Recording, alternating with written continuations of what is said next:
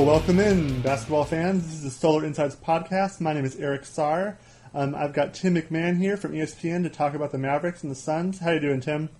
I'm good. How about you? Doing pretty good. Just a great day outside and time for some basketball. So I've noticed that the Suns and the Mavericks are both uh, at 14 and 29 uh, at the bottom of the Western Conference. Uh, what have you been seeing from the Mavericks so far this year? Well, obviously they, they've had some major, major health issues. Uh, Dirk missing most of the first two months being the uh, biggest one of those, and you know they've been playing better basketball lately, probably uh, in the too little, too late category. Although with the uh, the fact that there's really only seven legitimate playoff teams in the Western Conference, who knows? But uh, I mean, it, the Mavericks are really kind of in a uh, kind of an NBA purgatory sort of state here, where they don't want to go full fledged rebuilding mode or tanking or whatever you want to call it during Dirk's twilight. Uh, they, you know, they, they feel like they owe it to him to give him every possible chance to at least compete for a playoff spot during the last year or two of his career. Uh, but at the same time, you know, the, the way this roster is constructed, the reality is they're probably just simply not good enough to get into the playoffs. So they're going to try to win as many games as possible and let the pick fall where it may. And, you know, a, a good guess is it'll be probably somewhere in like the six to eight range. Yeah, so to capitalize on what Tim's saying for everybody else, uh, between the eighth and the last spots, the 15th spot in the West, um, they're all separated by four wins. Suns the Mavericks have 14, and the Denver Nuggets right now have 18 wins. And in between there is the Trailblazers, Pelicans, Kings, Timberwolves, and Lakers all bunched together. Whoever, basically everybody's vying to get severely swept by the Warriors by the playoffs. We'll see what happens. I'm my bet's on the Trailblazers. What do you think? Uh, you know what? I'm going to go with the Nuggets. I, I just think Jokic is, I mean, he is absolutely phenomenal for a 21 year old Mhm. guy. Yeah. Um, you know, I, I think that uh, Denver can fill it up. Denver can score. Now, obviously, you can say the same thing uh, about the Trailblazers, but Portland has such such severe defensive problems Yeah. that uh, I'm going to go with Denver. I, I think the Nuggets are a, a team on the rise, whereas Portland, I think, is a team that probably overachieved last year. Certainly, they were the surprise of the West last season, not just uh, get to the playoffs, but then you know going around, uh, you know, winning the first round. Um, but I, I I just think that the Trailblazers right now are, are a team that's kind of trying to figure out what works and, and whether the McCollum Lillard uh, pairing can work long term. Uh, which I think it could if they had a rim protector, but the problem is they're probably going to eventually have to give up one of those guys if they're going to get a premier rim protector. Yeah, that's really their problem is they can't anchor the defense. But Lillard and McCollum aren't necessarily good enough perimeter defenders to really make up for the fact that they're such good offensive players. Um, to get back to the Mavericks, uh, it see when I was watching the Suns Mavericks games or hearing about everything about that team, it seems like they're they kind of have just random people go off for scoring. No one's really necessarily that consistent. What do you think? You're talking about the Mavericks? Yeah, the Mavericks, yes. I, Harrison Barnes has been awfully consistent. He, you know, he's been put up 20 plus uh, all season long. You know, with Dirk, without Dirk, he's he's averaged double figures. I'm sorry, he's scored in double figures in every single game this season. And when you talk about what's gone right for the Mavericks this season, you know, Barnes is, is clearly uh, at the top of the list, and, Mm. and I mean, no question about it. You know, they they gave him a max contract. A lot of people raised their eyebrows at that. Uh, the widely, you know, the widely uh, considered person, you know, belief around the league was that he did not have the capability to be uh, a primary offensive option. That He was a, a number three at best. Obviously, he was a number four guy in Golden State, and, and he's proven that wrong. I, and I don't know that he can be a go-to guy on a perennial playoff team Mm-hmm. but he can certainly be a, a, a number two guy. Um, so he, he's been consistent, and then after that, you know, who's healthy? Eh, you know, Right. now J.J. Barea is out for uh, a while, Yeah. having strained that calf for the third time this season. You know, he's been good at times. Uh, Deron Williams was hurt early on. He's played better lately. Wesley Matthews got off to a horrible start. He's actually played awfully well for the last, uh, I don't know, month and a half or so. Um, but you know, the, the the problem with the Mavericks really is that every guy that they have is is one or two slots too high. Mhm. Barnes would be a great third guy. a solid number two guy. He's their clear cut go to guy. Wes would be a phenomenal fourth option. He's their number two guy, and, and kind of so on and so forth. Yeah, definitely. I mean, I have I have Harrison Barnes preseason as my pick for uh, most improved player of the year. I don't know if he'll get that, but it's it's one of my picks, and he just he is really good. Although uh, my thought was people were saying Kawhi Leonard was a system player, and I think that it seems like Harrison Barnes was a system player in terms of. I mean, we'll see if he can keep up his scoring load and to really do that. I don't know if he has what it takes to, like you said, be consistent for a long period of time.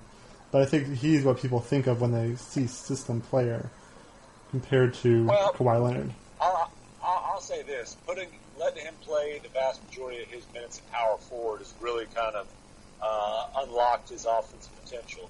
Um, obviously, he, he's got a quickness advantage on mm-hmm. a lot of mm-hmm. those power forwards. And the big question on Barnes was, was he going to be able to create his own offense? Mm-hmm. Uh, you, you look at he, he, you look at his ISO numbers.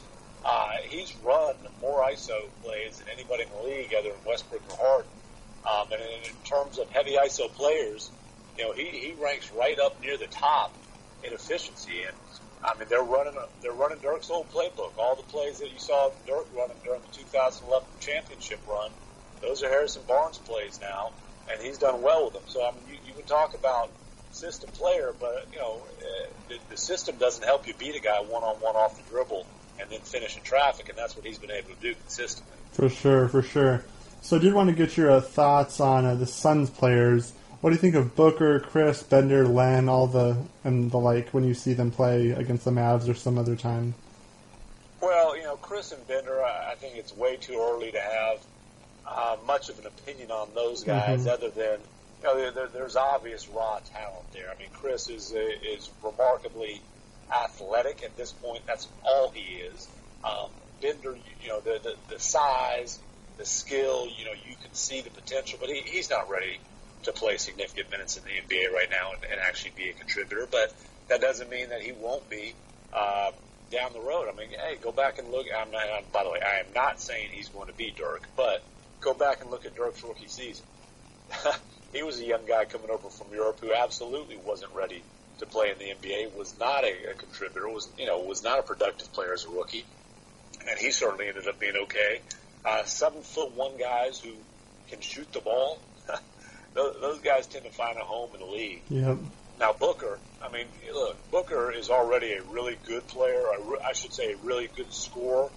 Uh, who, you know, uh, the challenge for him is going to be, can he round out his game? Can he do things other than scoring that uh, can help the Suns win? But you know, when uh, when the Suns were in Dallas, I, I talked to Tyson Chandler. Obviously, got to know him during his two stints with the Mavericks, mm-hmm. and he absolutely loves Booker. Loves, mm-hmm. uh, you know, loves kind of the way that Booker embraces having him as his vet, and you know, is always obviously two totally different positions, but is always uh, picking Tyson's brain, and, and, and you know, certainly uh, embraces the wisdom that Tyson's trying to share with him. He, he wants to learn how to be a pro. He wants to be great. Uh, and, and Tyson just raved about his character. So you see a guy with that kind of scoring ability at this age, you know, I'll take Tyson's word uh, on, on the kid's character, kind of what he's made of, and I would say the future is extremely bright for Devin Booker.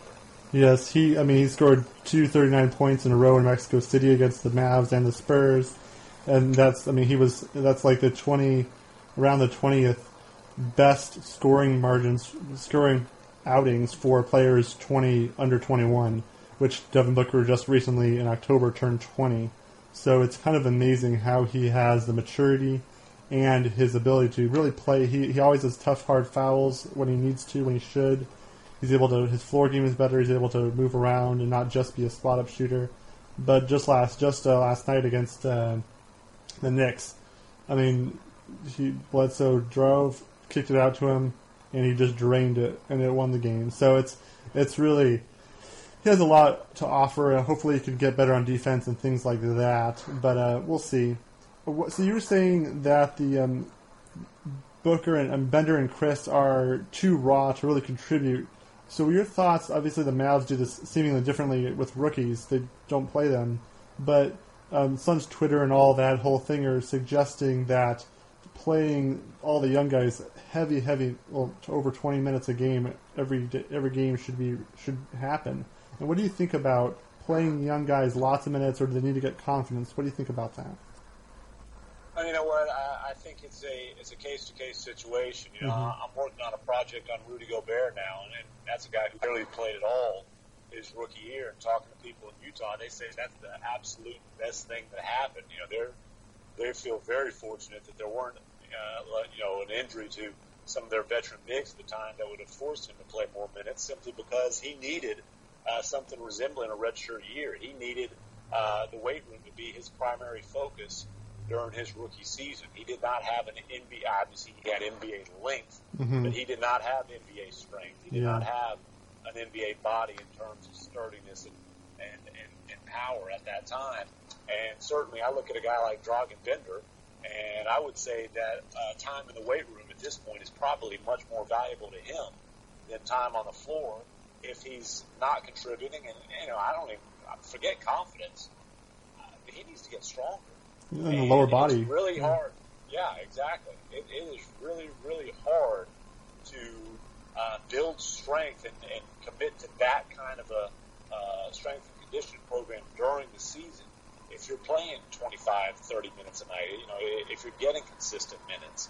Now, you know, if you're kind of a fringe rotation player, some nights you're getting time, you know, a lot of nights you're not, then you can make the weight room the top priority. And like I said, I know that that, that certainly paid major dividends for Rudy Gobert. And, you know, I, I look at Dragan Bender being kind of the, the same type of, uh, not, not the same type of player, but in the same sort of situation mm-hmm. where his physique should be the top priority in terms of his development at this point. Whereas Chriss, I think, is is uh, definitely more NBA ready in terms of uh, you know his body. I mean, the athleticism. You don't have to be a scout to see that. Mm-hmm. Uh, so for him, and, and look, he's he's in the starting lineup. Uh, he, he's getting minutes. Um, you know, there there needs to be some skill development with him. Um, but you know, I, I, I don't I don't see any reason to complain about kind of the way that they're progressing with him at all. Yeah, they both can shoot. They both can, they both have the length to defend, but not the, necessarily the awareness as you would expect from rookies. I mean, I heard Chriss is just turned twenty, or yeah, just turned twenty, and he's only been playing basketball for about six years ever, like organized basketball.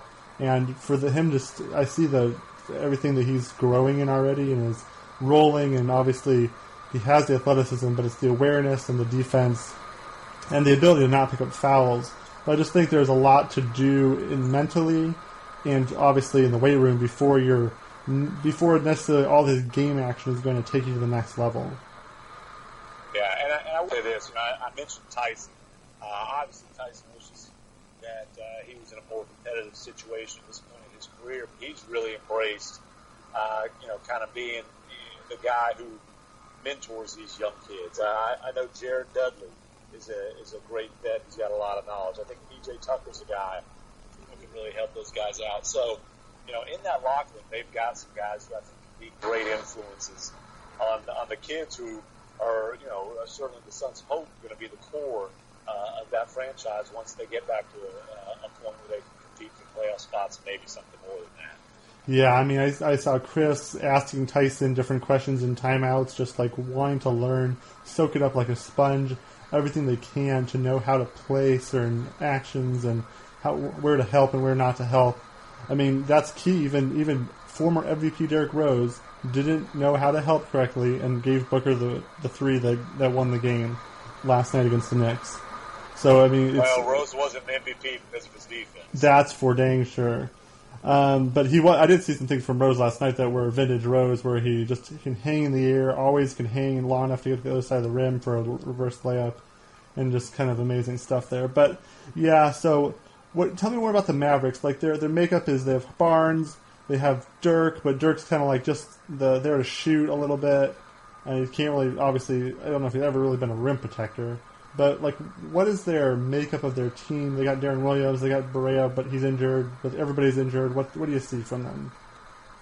Well, the Mavericks this summer kind of had two goals that weren't necessarily working in tandem. They were trying to put together the most competitive roster possible while also uh, trying to, to get pieces that were going to be part of the post Dirk core. They're trying to give Dirk Mhm. a chance to compete in his twilight and build for the post Dirk future. And you know, it's uh, it's tough to pull off both. Um, they've got a foundation piece in Harrison Barnes. You know, Seth Curry, who has uh, been in the starting lineup lately, as they've kind of gone to a three guard look with Wesley Matthews bumping up to the three, has at least shown. You know, I mean, he's a Curry; he can shoot it, but he's done enough other things to be able to stay on the floor Mhm. and, uh, and and and be a contributor. Um, but you know, they're, they're, it's this weird thing where you know, as much as you want to talk about a youth movement, they, they've got Bogut, who's injured right now, doesn't necessarily work well with Dirk because of the fact that there, you know, there, there's obviously not a lot of speed there. Dirk's 38 years old and still the second best player on this team, uh, and that's only because Barnes has been much better than uh, most people anticipated. Although you obviously were ahead of the curve there, picking him as most improved. Uh, D. Will's a bet on a one-year deal. Uh, Wesley Matthews is, is kind of in between. He's, he's 30 years old, but he has two years left on his deal, and they do see him as a guy who uh, they think can be a foundation piece Mhm. uh, after Dirk leaves. They love they love his toughness. They love his his character. You know, they they love his competitiveness. Love him Uh, as a you know, player. yeah, he, you know, he's got he's got game winning stops on Damian Lillard and Jimmy Butler this year. You know, he he doesn't want to hear about tanking. Um, but like I said, it, it, it's a it's a weird situation where they are kind of they've kind of got half a you know they've got one foot in rebuilding mode, they've got one foot in trying to compete for uh, the right to get their asses kicked by Golden State in the first round of the playoffs, and you know they, they've got they've got crotch burn because they're straddling a, a fence. It's not a whole lot of fun. Yeah, definitely, definitely. Let's um, discuss more legacy here. Let's talk about Dirk. Um, he is, I believe, I just looked it up. He's seventh on the all-time scoring list. I think his legend Sixth, don't, Si- sixth now. man. He's number six. Six now. I just checked it. Hmm. Let's see here. Must be looking at one of those NBA ABA lists. Oh yeah, because yeah, I'm looking at the uh, basketball reference right now. NBA, ABA must must add a Wilt Chamberlain, I think, in. Um, but yeah, so he'd be sixth on the NBA list. There we go, sixth on the NBA. Adds uh, Julius Erving, I believe, um, Yeah. and ahead of him. So he's sixth on the NBA list, and I think his legacy is going to go down as the best foreign player ever. What do you think he's going to really end up being? Well, uh, certainly the best Euro. Uh, When you talk about best foreign, uh, Keem Olajuwon obviously went to college in the United States, but you know, Olajuwon was a two-ring guy, defensive player of the year, also an MVP, Finals MVP. Mhm. Uh, but hey, Dirk changed the game. I mean, that, I, that that to me is his legacy. He's a champion who changed the game. I Mhm. mean, there were- you know there there were a few power forwards who occasionally shot threes, but there are the, the term stretch four exists primarily because of Dirk Nowitzki. I mean, and you know, for years and years and years, he was criticized because uh, he was this soft Euro, and you know, he was a seven footer who shot threes, and blah blah blah. And I, I think people confuse a finesse game for being soft. Mm-hmm. Uh, you know, soft is not the case. Soft, you know, soft guys don't put up the kind of numbers he does, and then put up even better numbers during the playoffs. Yeah. That just doesn't happen. You know, I think so that- soft guys, they, they don't get a tooth knocked out uh, in a playoff game when, when they're young.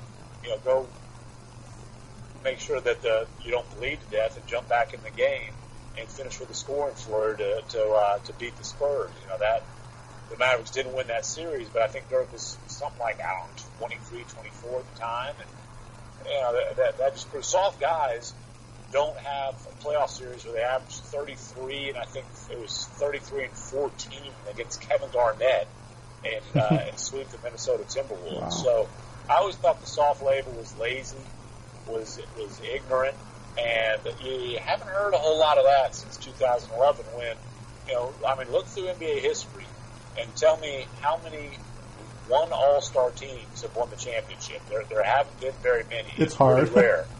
yeah, that, that, that's what Dirk did with those Mavericks. So, uh, like I said, his, his legacy is he's a champion who revolutionized the power forward position to the point where now, you know, when guy when power forwards come in the league and they don't have the three pointer in their game, it's considered a weakness. Where before, uh, you know, when Dirk came in the league, people wanted to criticize him because he was a three point shooter, which you know, uh, as you people have studied the game and analytics have kind of become commonplace in the NBA, certainly seems ridiculous at this point. Yeah, people at the time of Dirk was they wanted they wanted Zach Randolph, they wanted Z-Bo as a power forward, and then now it's like you, Draymond is the is the ideal where you, if you can guard, you can shoot a little bit, and you can play make a little bit, then you can be a power forward in this league.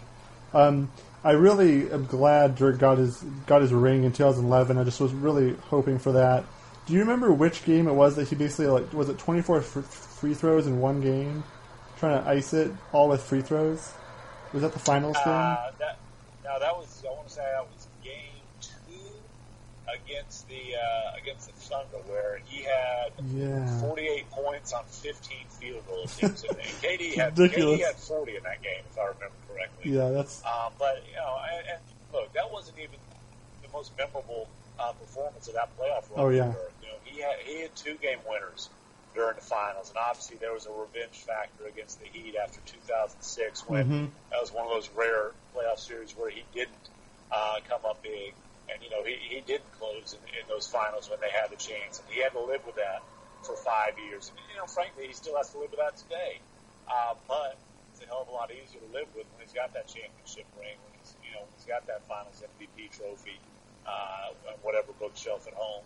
Um, and you know, I'll, I'll never forget Game Five in Oklahoma City where it, it uh, I, I'm sorry, Game Four in Oklahoma City where it, it looks like okay, uh, huh, the uh, you know, it, it looked like the Thunder were going to come back and, and tie that series. I mean, they were up 15 points with uh, with five minutes remaining, and you know the, the Mavericks just dominated down the stretch and forced overtime. Dirk had scored 12 points, I think, in those last five minutes.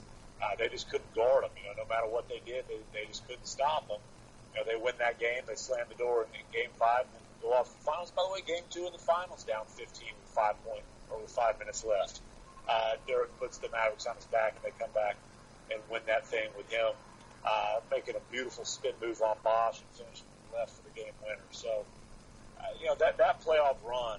Uh, and it's not that he didn't get help. You know, Jason Kidd's a Hall of Famer, but we understand that wasn't prime Jason Kidd at that point. But he, he was unbelievable during that stretch. Uh, Shawn Marion, DeShawn Stevenson on the defensive end. Sean Tyson Stevenson. kind of yeah, Tyson is, is the uh, as the you know not, not only the the rim protector, the defensive anchor, uh, the kind of a heart and soul guy, and, and the guy who Mhm. provided vertical spacing for that Mhm. offense that made it easier for everybody else to do their jobs. Jason Terry was great, you know, JJ Barea, so on and so forth. But again, there was one All Star on that team.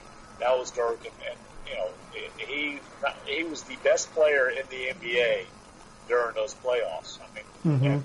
Talking about they went through Kobe, they went through KD and Russ, they went through uh, LeBron and Dwyane Wade. When they were all the at their peak.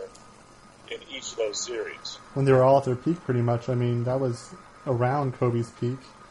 LeBron yeah, was that still was when the. Lakers were two-time defending champions. And nobody gave the Mavericks. You know, the Mavericks were a 57 win three seed. If, they, if I, I know it was a three seed, I believe it was a 57 win team. Nobody gave them a chance to beat the Lakers. Those were the two-time defending Lakers, hmm uh, defending champion Lakers. They not only beat them, they swept them and blew them out in, in Game Four and, just humiliated Phil Jackson in, in the final uh, game of his coaching career. hmm Um, and by the way, you know, you, you got to mention Rick Carlisle. That, that was one of the, I, in my opinion, one of the great coaching jobs in NBA history. Yep. Um, you know, uh, just pushing all the right buttons, down two one the finals, put JJ Barea uh, in the starting lineup. He was amazing that Um, series. Yeah, I mean, in, in, in the Lakers series, Phil Jackson was never able to figure out uh, uh, how to respond to a lineup the Mavericks had barely used at that point, and that was Dirk and four bench players. Dirk, Brendan Haywood as a rim protector, and then uh, J.J. Barea, Jet Terry, and Peja Stojakovic, and, and that's the lineup that just shot the Lakers out of the series. Wow. Um, you know, and, and, and you know, Brendan Haywood uh, earned his ring in that series right there. So did Peja Stojakovic. Um, and, you know, like, and Rick Carlisle was just unbelievable throughout that playoff run.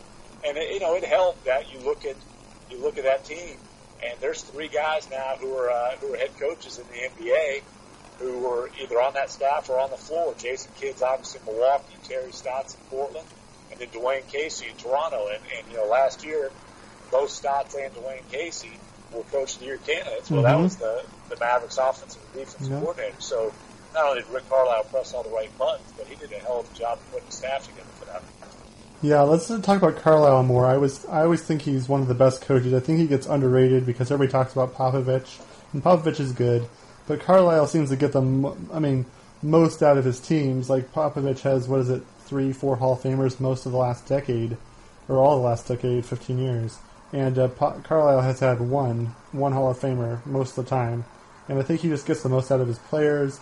He's the head of the coach association, I believe, and. Uh, he really yeah. just does a lot with a little bit. What do you think about him, his legacy as a person? Well, again, 2011, you know, I think cemented his status as one of the elite coaches in the NBA. And, and Pop is at Pop's on a, a tier of his own. There, there is Pop, and then we talk about the rest of the coaches in the league. Well, Rick Carlisle is right at the top of, uh, of that tier beneath uh, beneath Pop. And look, and and, and hey, I've, I've seen him win chess matches with Pop. You know, there was a uh, a playoff series a couple years ago where the Mavericks had no business. Matter of fact, the last time the Spurs won the championship, uh, the, the Mavericks had no business being making that competitive against the Spurs, and, and they somehow pushed it to seven games.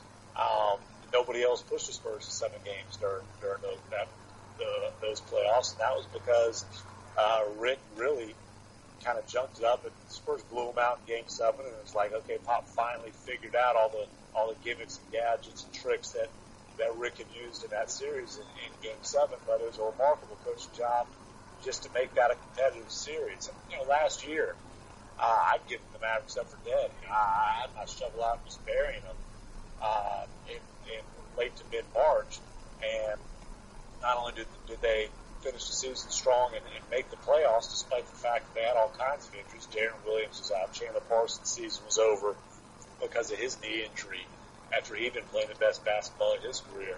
Um, but they ended up being the sixth seed. Now, you know, they only won a playoff game against Oklahoma City, but if you, they're, they're, they had no business being in that series. They had no business being in the playoffs but they somehow managed to finish strong with J.J. Barea starting point guard, mm-hmm. Justin Anderson uh, starting small forward, and, and, you know just kind of center by committee. Um, and I mean, Rick will always get the most out of his roster, which is another reason why the Mavericks are uh, frankly stuck on this mediocrity treadmill because they have a coach who's too good for them to be bad enough to get the kind of picks that that are required to, to go into a you know full fledged rebuilding project.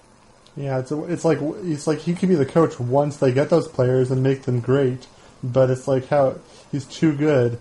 But it's also this whole tanking just to like it's it's not a sure thing that whoever you pick, if you're bad enough for long enough, you're automatically going to get the players you need who will mature at the right time to make you a championship team. Like it's it's it takes a lot of participation and luck from everybody involved. I mean, the Thunder were able to do it with getting was it Durant, Westbrook, Harden, and Ibaka in like three straight drafts. Yeah. I mean, like it takes a lot of doing, and you don't have to necessarily just be really bad and then get all your players, and then automatically in three years you're really good. It's much more complicated than that.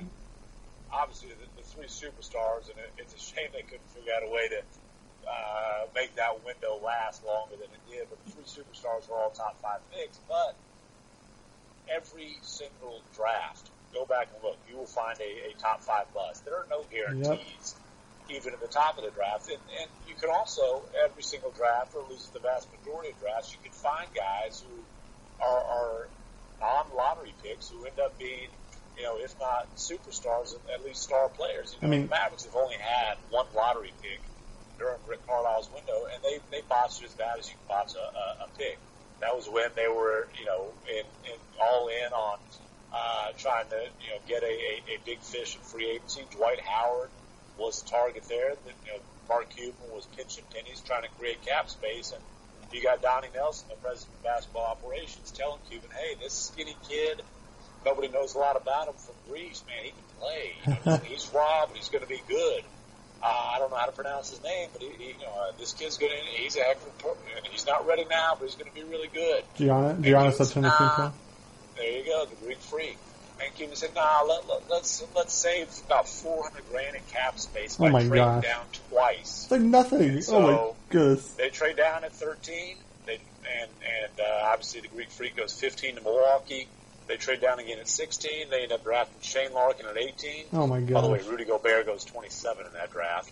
But you know, again, that, that's that's both proof that you can find big time talent in the middle of the draft. It, it, it takes it takes work, it takes luck, but you can, and it's also proof of the Mavericks completely botching the draft. And and that, honestly, if you look, if if you want to discuss. People always look at free agency with the Mavericks and, and talk Mhm. about the front office failures there, and and that's that's easy, that's obvious. They've made that the priority, and they, and they have not been able to, uh, you know, get their top target at any point. You know, they finally hit on one here with Harrison Barnes, who's uh, paying dividends, but they, they've yet to get their top target. And but I, I, I trace it back to the draft. It's hard to convince guys that Dallas should be their destination in free agency when Mhm. they look at the roster and say, "Well, man, Dirk is great, but now, you know, how how many years does he have left?" And they don't see any young talent. They don't see, uh, you know, any any hope for growth in the future because there's not young talent on the roster, and that's what happens when you pick one legitimate NBA player over the last decade. And oh, by the way, that's Jae Crowder, who He's you end up trading for Rajon Rondo. Oh my gosh, yeah, that whole thing with Rondo and Carlisle. It's also like hard because people, fans think, oh, just be bad, get your draft picks, and, and then make a contender. Every single team that I can think of has those core young players, has to get free agents that have, are really good role players or something at crucial times. Like, you have to be good enough to draw the free agents to make an impact, to get to the next Well, level. and- Yeah, and you know the whole tank, load up on draft picks, and off you go. It, hey, it sounds it sounds a lot easier than it is, and I think you can ask Minnesota about that. Yep. You know, they they uh, they, how long ago was it that they traded Kevin Garnett? And they've hit on some draft picks since then, but they haven't sniffed the playoffs. I mean, they hit on Kevin Love, you know, but they they weren't able to, uh, you know, they they weren't able to make the playoffs with him. Now, uh, perhaps if they'd have drafted Steph Curry instead of Johnny Flynn. uh, the two, yeah, or you know, or even Rubio, the, the two point guards that they took there, then uh, then it'd be a different story. But now you look at Minnesota, and man, they've got three really, really talented young players. I mean, Wiggins and LaVine are both very talented, and, Karl-Anthony Towns has a chance to be uh, in the MVP conversation for for a long, long time. and yet they're still but- not going to make the playoffs. Exactly, and, and you talk about a team that needs, a, you know, needs a, a great vet, you know, needs kind of a, a glue guy there. That's them, and, and look, those guys. Are, I, it wouldn't surprise me at all if Minnesota ends up finishing the second half of the season strong. I mean, making the playoffs is still a possibility just because of what we've talked about with Yeah. That eight seed being wide open in the Western Conference. But I think if you look at uh, the Mavericks before their long, long run of playoff appearances, look at that last season when they didn't make the playoffs. It was actually right after Cuban bought the team. They finished that season strong, and then that kind of plants the seeds for a long run. I think if you look at uh, Oklahoma City before their run of playoff appearances, Mhm. um, they, you know, they finished when they had that young core. You know, they were out of contention, but they, you know, they finished the season strong in the second half. And again, that's something that they were able to build off of.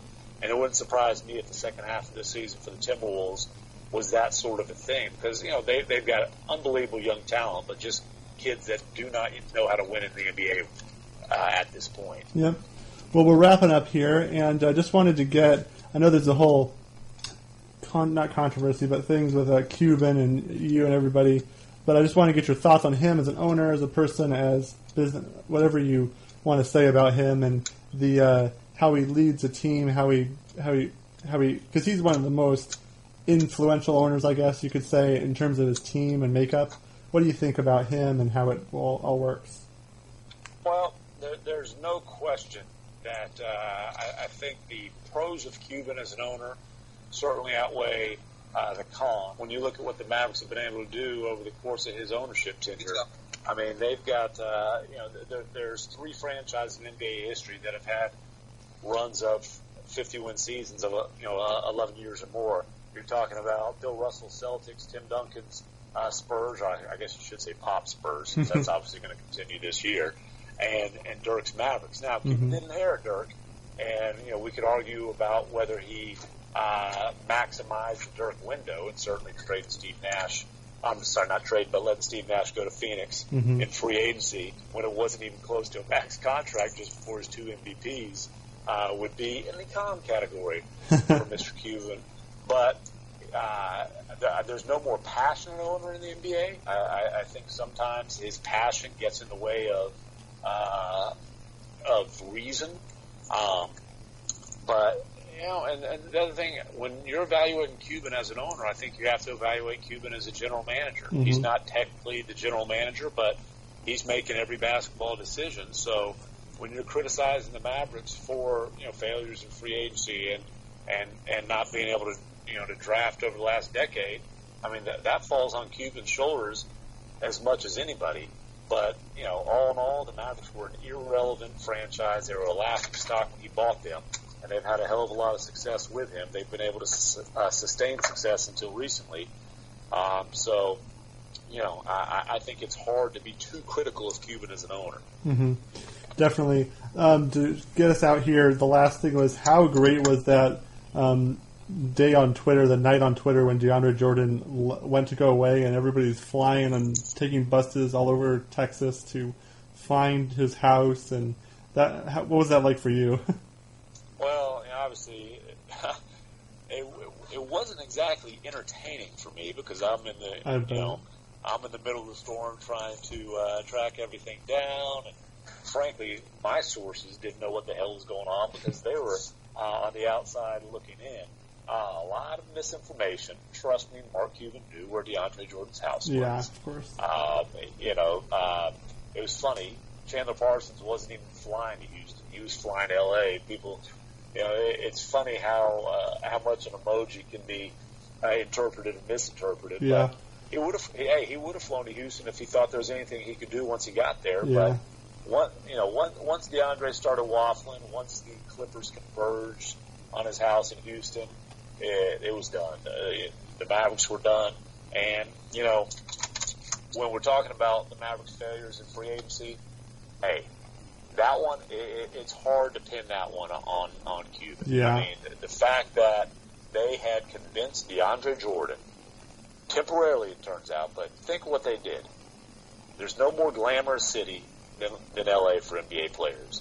The Clippers, you know, they, they haven't gotten to the conference finals. I understand that, but you, they've got two perennial all stars there. They, they certainly have a, a contender quality roster.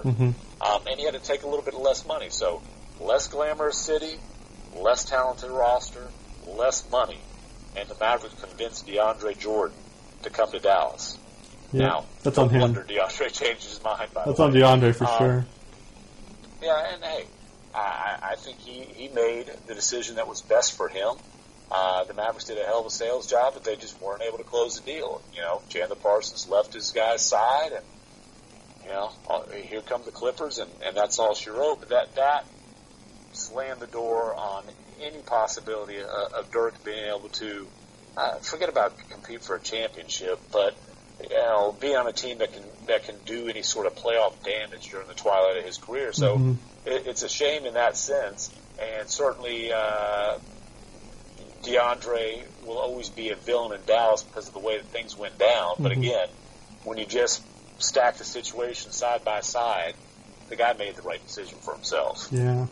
Well, thank you so much for your time. Um, why don't you plug your stuff and your Twitter handle, and we'll get out of here. Uh, I mean, I would appreciate anybody who is interested in NBA always coming to visit us at ESPN.com, making that a, a daily stop, and I'm on Twitter at ESPN underscore MacMahon. Wonderful. I'm at, at Eric underscore star, and this is the Solar Insights podcast. Thanks, everybody. Have a great day.